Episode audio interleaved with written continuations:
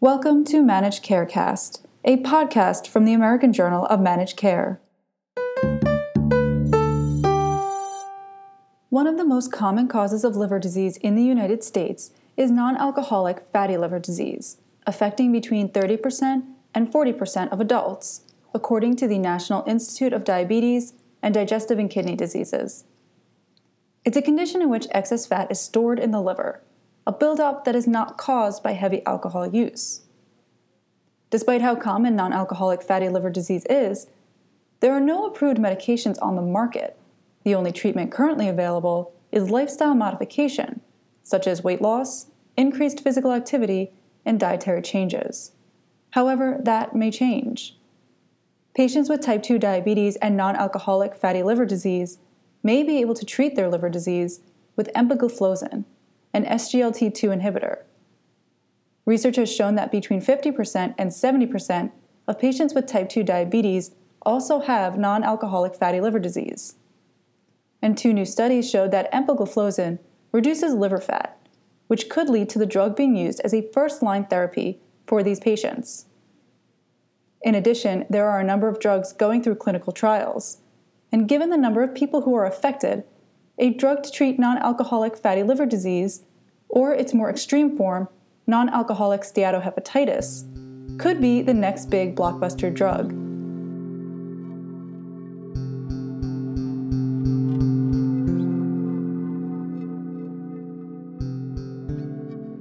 I'm Laura Joszt, the managing editor of the American Journal of Managed Care.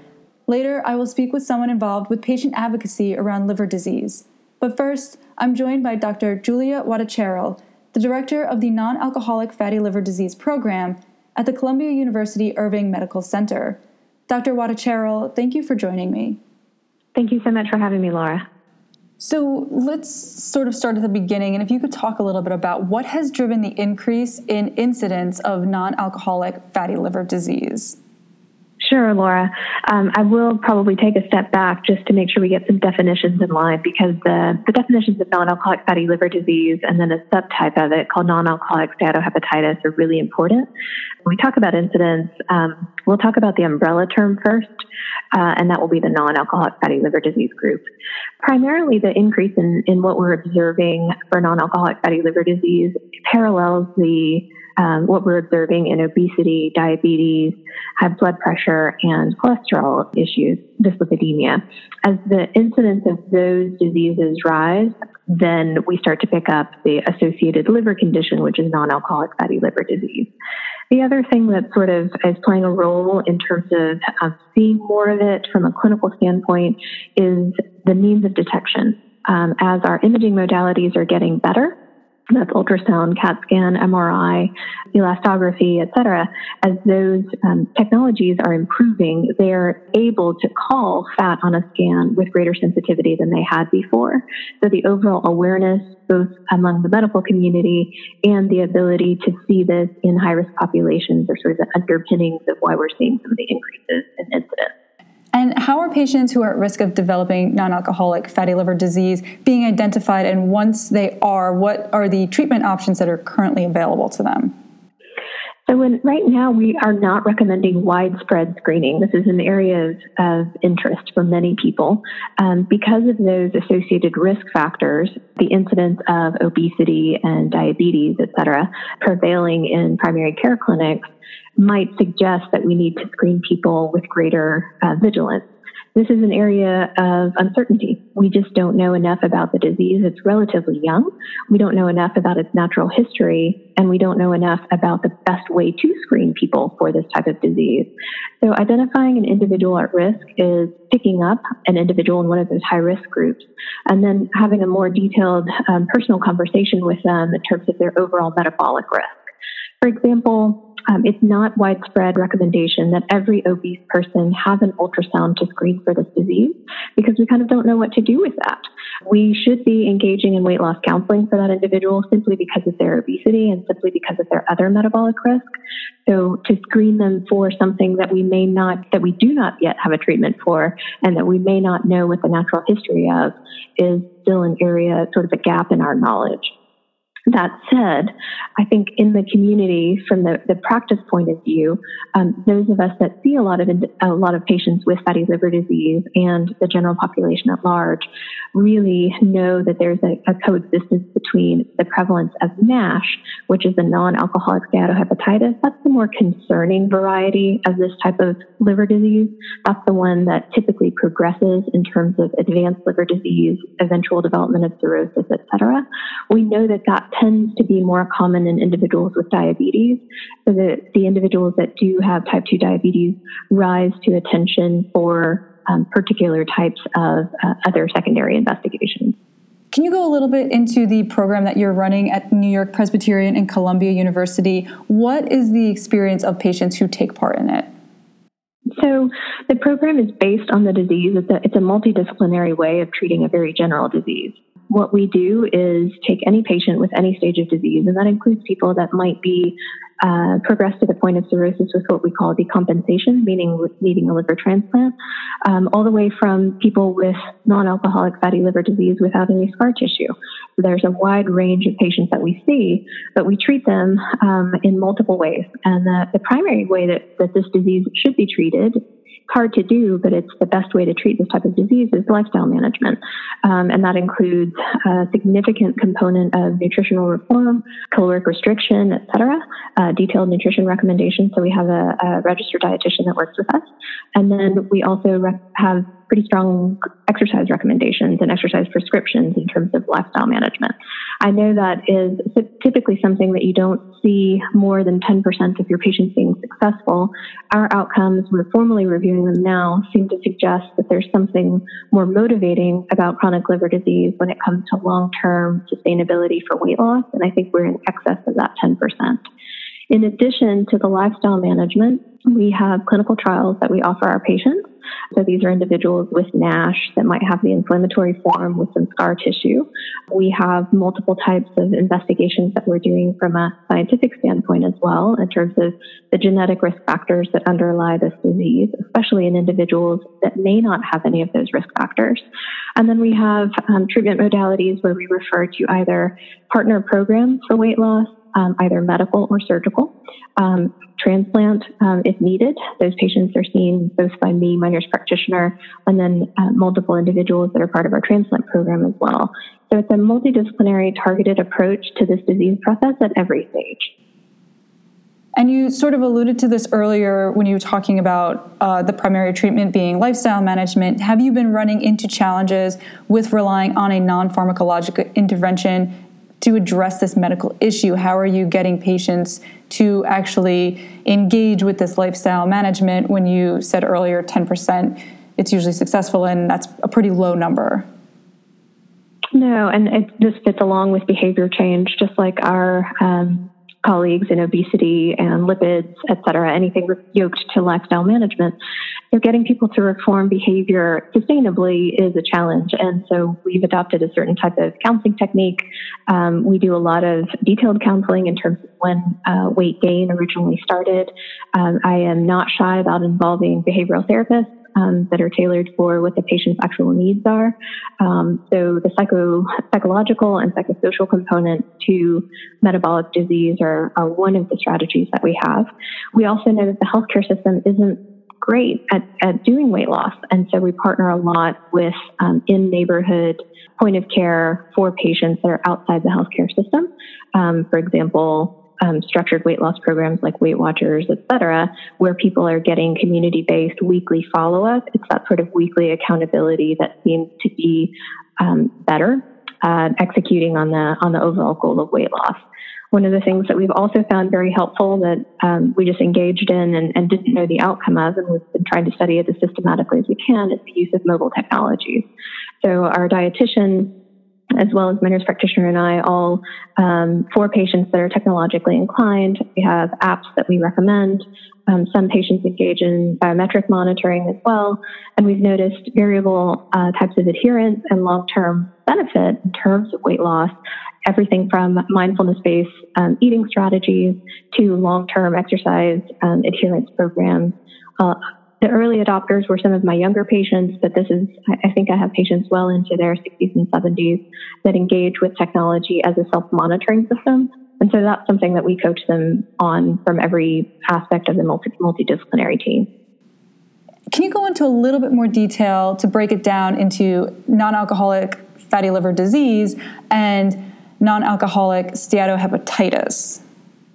If your audience is not too familiar with the disease, what I would say is if you think of non-alcoholic fatty liver disease as an umbrella type term, and that affects somewhere between 25 to 35 percent of the Western population, we think a subset of that, probably a quarter of that population, 25 percent, has this inflammatory phenotype that we call non-alcoholic steatohepatitis when counseling kids, I often say that's the angry form of fatty liver. That's the one that's thought to progress um, that's the one that typically will lead to scar tissue. And we think it progresses rather slowly, which means very good things in terms of opportunities for lifestyle management and weight loss. And just to be clear, that the type of weight loss or the amount of weight loss is not huge, 7 to 10%, um, before you start to see halting of liver disease and even reversal. So it's not that a person has to move from an, from an obese to an overweight category, even. Um, small changes have big effects. So without those changes in the natural history of the disease, based on what we know, um, many individuals will progress to developing advanced fibrosis or advanced scar tissue in the liver, namely cirrhosis. And then with cirrhosis, we worry about other types of outcomes. So the liver not working well or decompensation or liver related cancer. Both of those entities are reasons that people would be referred for liver transplant. And looking forward, what pharmacologic treatments are coming down the pipeline and being studied currently in trials? I think what I do um, is talk about categories because there are so many. There's more than 100 clinical trials that are going on right now within the NASH space. But to categorize them and the way that I think about it is NASH is a disease or a type of non-alcoholic fatty liver disease that's diagnosed by biopsy. Um, so with that biopsy information, the patient's metabolic information and their risk factors, uh, referring them for a type of medication is, is somewhat that we, we try to do rather specifically. And so the big broad categories that I like to think about in terms of drug development are therapies that target fatty acid and glucose metabolism, so some of the things that typically people think of in the diabetic space or the lipid lowering space. Um, cousins of those medications are being developed for NASH in particular. Another big category are those that target bile acid metabolism. Usually the liver makes bile as a response to nutrition um, coming, um, and that has an anti-inflammatory effect on what's going on in the liver. And so that's another treatment pathway that the drugs are being developed in. There's also ones that target inflammation specifically. Um, the way that liver cells look under the microscope with NASH suggests that they're uh, about to die or in some type of distress. And so there are drugs that are being developed for inflammation in particular and cell injury. And then the last category that I like to think about are scar tissue related drugs. There are some drugs that are being developed uh, specifically to break up scar tissue. That's the outcome that we care a lot about as liver doctors, but we typically treat the underlying disease that causes the scar tissue. These drugs are being developed for the scar tissue in and of itself. There are so many drugs um, that are in development. There's not one or two that I would strongly say that this pathway is better than another pathway because they are so early in testing at this point. We'll have to see how they, once approval sets in, which ones are, are best tolerated by patients and which ones are more efficacious. So, what kind of impact could a treatment, if it comes to market, have if it's effective, given the prevalence of non alcoholic fatty liver disease? I'm thinking, is this going to be along the lines of the hepatitis C treatments that came out? or PCSK9 inhibitors for lowering cholesterol? Is it in that category of huge impact and a huge population? Uh, huge impact and huge population both would be yeses in my mind. Um, when we think about the parallel story with hepatitis C, I can't imagine these drugs being curative um, because these are metabolic conditions. So I would think of it being in the impact of something like a, a anti-diabetic drug, um, something that's chronic, sustained, um, could potentially be something that started and then with successful weight loss, lifestyle change, and improvement, maybe withdrawn. I would think of them much more on the order of diabetic drugs or lipid lowering drugs. In terms of the chronicity of management. The population um, to be taking this is obviously quite large, given the numbers that I said earlier, about 25% of the population having NAFLD, but only a small subset of that, another quarter, um, having you know, biopsy-proven NASH. And the whole issue of whether or not biopsies will be required prior to starting the medication is a whole other area of uncertainty that we have. Obviously, it's not practical or feasible for, for so many people. Great. Well, thank you very much for your time. You're welcome.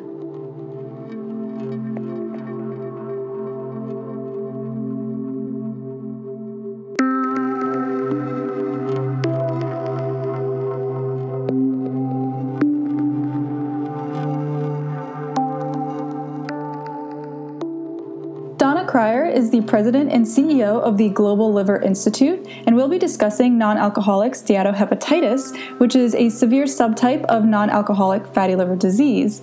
Donna, thank you for joining me. Thank you.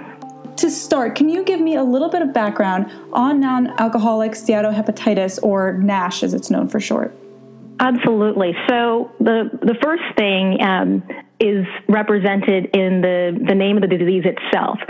So often people think that all liver disease is driven by alcohol abuse or, or substance abuse. Um, and this really is, you know, an opportunity to, to spotlight that many forms of liver disease and this disease in particular is not driven um, by alcohol or drug abuse. So non-alcoholic steatohepatitis is an advanced form um, of liver disease that occurs when um, the liver itself is more than 5% um, uh, infiltrated by fat by weight. And so this causes inflammation, cell damage, which is called uh, fibrosis. And so you really have a state where the liver has been so um, assaulted by fat that it is unable to regenerate. It is unable to do the majority of functions that people depend on every day. And how is the Global Liver Institute getting involved in NASH? And why did you actually feel it was important to get involved? So, uh, the Global Liver Institute is a patient driven, uh, multi stakeholder advocacy organization. So, unpacking those three parts um, in patient driven, and I am um, a liver patient myself. I'm 23 years post liver transplant. And so I've, I've personally experienced what end stage liver disease looks like and am firmly committed to making sure that fewer people um, end up that way. And so um, we look by defining areas of need, and certainly when we looked across um, the landscape in public health and in liver diseases as a whole, there was really no uh, driving force. There was really no uh, community that was creating a sense of urgency around addressing uh, fatty liver disease and NASH. And so we moved to convene an expanded set of, of stakeholders, if you will, around this issue. Our, our colleagues in, in, on the medical side in, in, hepatology were certainly aware of this condition and are doing great research and, and, and work. But um, this is really an unknown area and certainly an unaddressed area in, um, in endocrinology, in cardiovascular diseases, um, and those are uh, treating patient populations who are so at, highly at risk for this um, for this disease that um, that we felt really compelled to act. And so we launched the NASH Council last year um, in 2017. Um, and we have been identifying and equipping patients who do have uh, fatty liver disease and NASH to be able to lend their voices and help us define um, the needs of this community. We've been creating relationships with medical societies in um, endocrinology, cardiovascular health, and in primary care and obesity to create more education and awareness and activity around this. And then we have been, uh, you know, with those organizations, been developing and deploying an advocacy agenda um, across uh, these members and, and the community. And so when we think about how the Global Liver Institute can really have impact, it is being a catalyst across these various um, organizations from the Endocrine Society to the uh, you know American College of, of, Physicians. And if we really think that even for the 35 members that we have now, if every one of our members um, who you know, collectively reaches um, over 100,000 uh, different clinicians, if they start including information about fatty liver disease and NASH, um, we really have uh, been able to transform clinicians' exposure to um, and their ability to appropriately screen and manage patients with this type of liver disease. And I'm kind of curious, why do you think it has taken so long for there to be advocacy in the space of fatty liver disease? Um, was there just more focus on alcohol related causes to liver disease? I, I would think, with it being so connected to obesity and the obesity rate has been rising in the United States, that there would have been more attention before now. I think that there is, are several reasons why there there hasn't been more attention to this date. One of which is that there is a lot of stigma about around liver disease, and so many people who have different type of liver diseases are reluctant to to step up um, and to speak out about the need uh, for for addressing these problems. And so, you know, that was sort of part of what I felt was my personal obligation, um, you know, having benefited from innovations in treatment and, you know, and great, um, you know, healthcare to be able to, you know, um, survive my my liver diseases to be able to, to, to focus on this. I think that you know um, many liver patients are not diagnosed until very late stage in their diseases. That's certainly the case in NASH. Um, and NASH um, is, a, is a great driver of liver cancer, which only has a 20% survival rate, um, and of uh, the need for liver transplant. Um, so it will be the number one cause of liver transplant. And so, you know, frankly, many patients and potential advocates just don't survive um, their their uh, encounters with liver disease to be able to go on to start to speak about this and, and raise awareness. And so, um, you know, we're trying to to correct for that. And can you tell me a little bit about the goals of the Global NASH Policy Framework? NASH is a global problem. It's estimated that, you know, one in four people around the world, um, and that same figure holds true in the United States, um, have some form of fatty liver disease or, or, or NASH.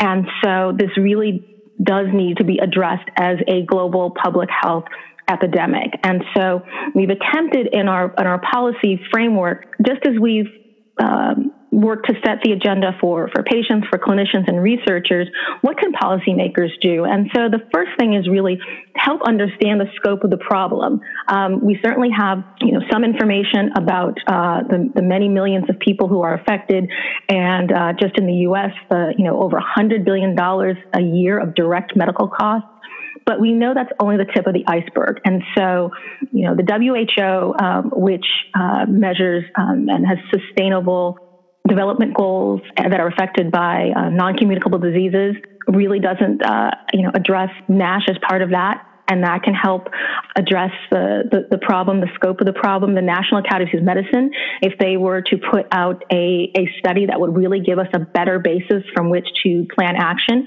And then the Centers for Disease Control and Prevention um, can be organized in a better way to be able to do surveillance so that we really are, are accurately understanding the problem that we're trying to address. And then um, the second point would be to um, policymakers can help us address the cases that we have now through better insurance coverage, making sure that coverage for pre-existing conditions, of which NAFLD and NASH certainly qualify, that um, the imaging uh, that is necessary for diagnosis is covered, and whether it's nutritional counseling for counseling for the lifestyle development, uh, lifestyle and uh, behavioral changes that we know can help reverse, particularly the early stages of NAFLD and NASH, or a more you know extreme um, solution in, in bariatric surgery, which is proven to be effective for those candidates that qualify you know, there are things that we can do now. Um, and then helping us plan for the future. So um, a congressional caucus uh, around liver health would be helpful to you know have champions who really understand this this problem. NIH uh, institutes, uh, you know, at the National Cancer Institute, um, NIDDK, NHLBI um, can address the research that they are already funding um, to make sure that it is inclusive of these challenges in NAFLD and NASH. And I do want to take time out to thank um, the two directors of NIDDK and NHLBI for putting together a joint letter about how important this problem was, but, but they can be supported better. And finally, there's work that's being done in non-invasive testing um, at NIH uh, through an initiative called Nimble, and continued support for that is something also that policymakers can do. So, so really thinking through the scope of the problem, how we can address what we have now, and how we can make plans for the future are the focus of our, our policy uh, framework. And I think it just sets out a really clear pathway for all of the uh, new um, advocates, if you will, that we are bringing into uh, a NAFLD and NASH community as people um, come to the understanding that this is an important issue and that they have a role to play. We want to make it very easy and clear for people to understand what those roles may be. And what role would you say the first International NASH Day, which took place back in June, what role does that play in advocacy? What was the importance of holding it? What was being done on that day?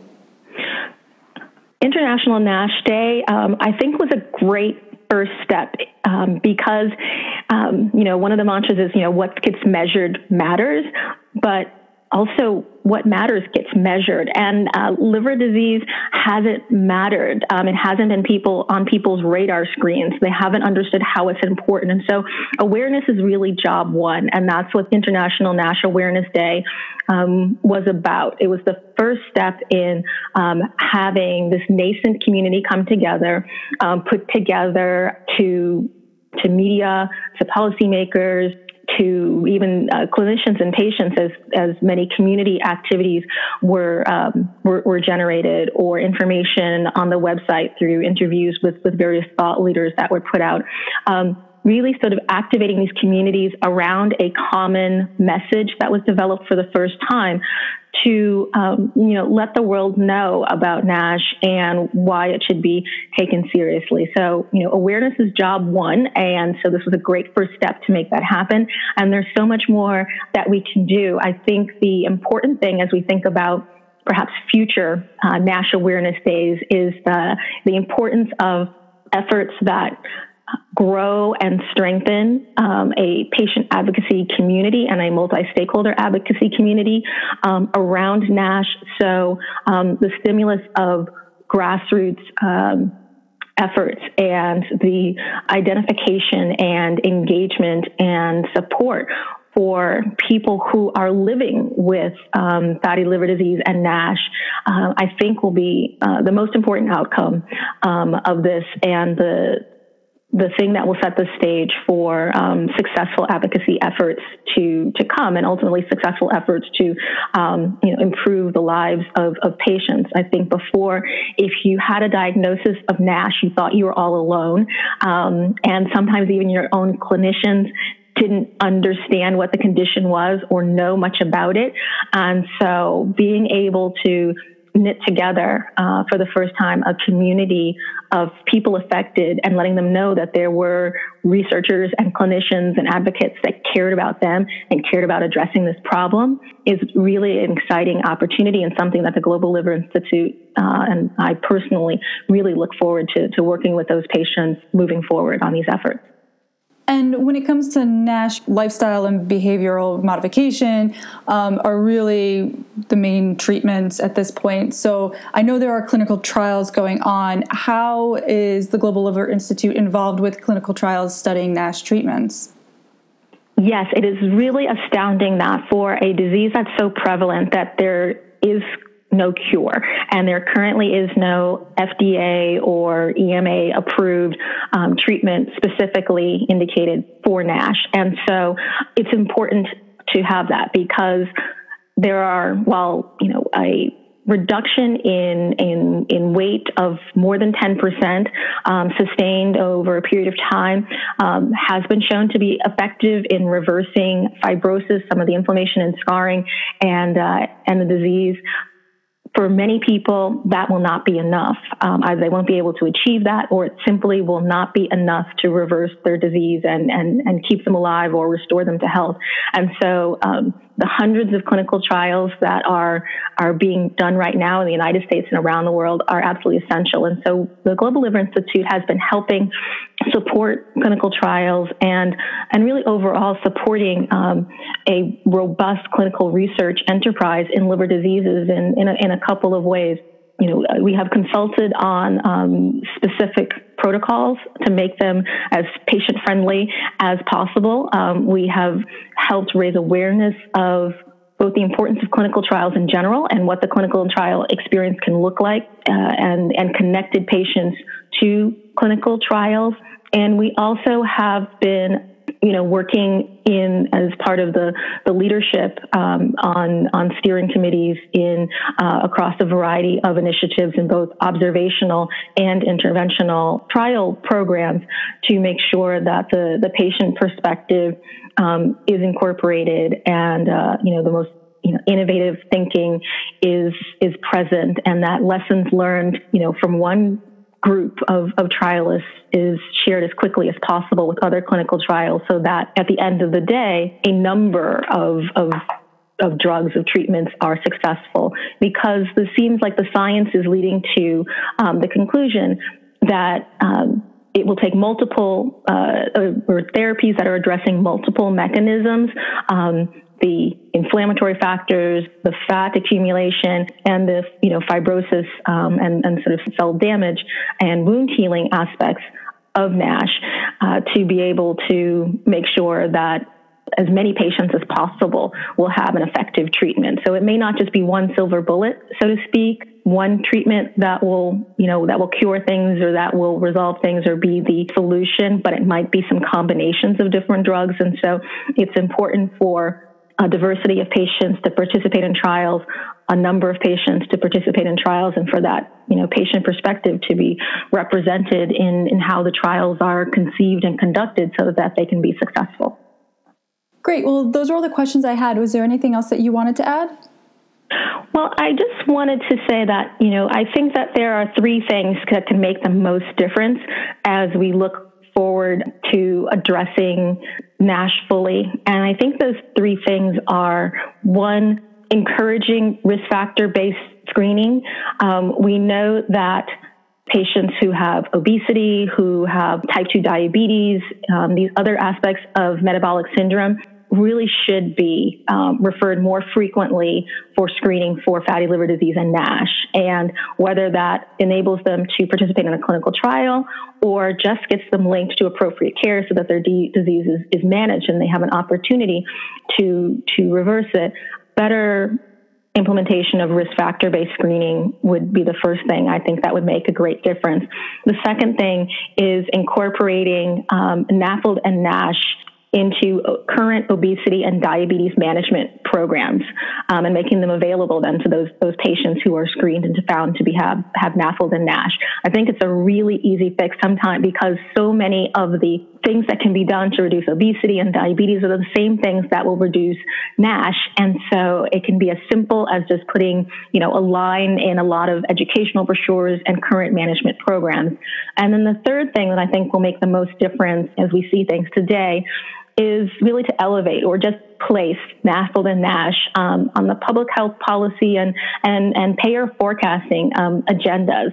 It, it can't be the case that it stays under the radar or off of the, the planning um, uh, purposes or undercounted when we look at, um, at the impact of, of major diseases. And I think that, you know, if we start to included in, in these places and in these planning and, and, forecasting, then we'll certainly be able to put together the appropriate plans to uh, to address it. So those three things I think would make an incredible difference for the field and for patients today. Great. Well, thank you very much for your time today. Thank you, Laura. For more on non alcoholic fatty liver disease or non alcoholic steatohepatitis, visit ajmc.com or see the show notes.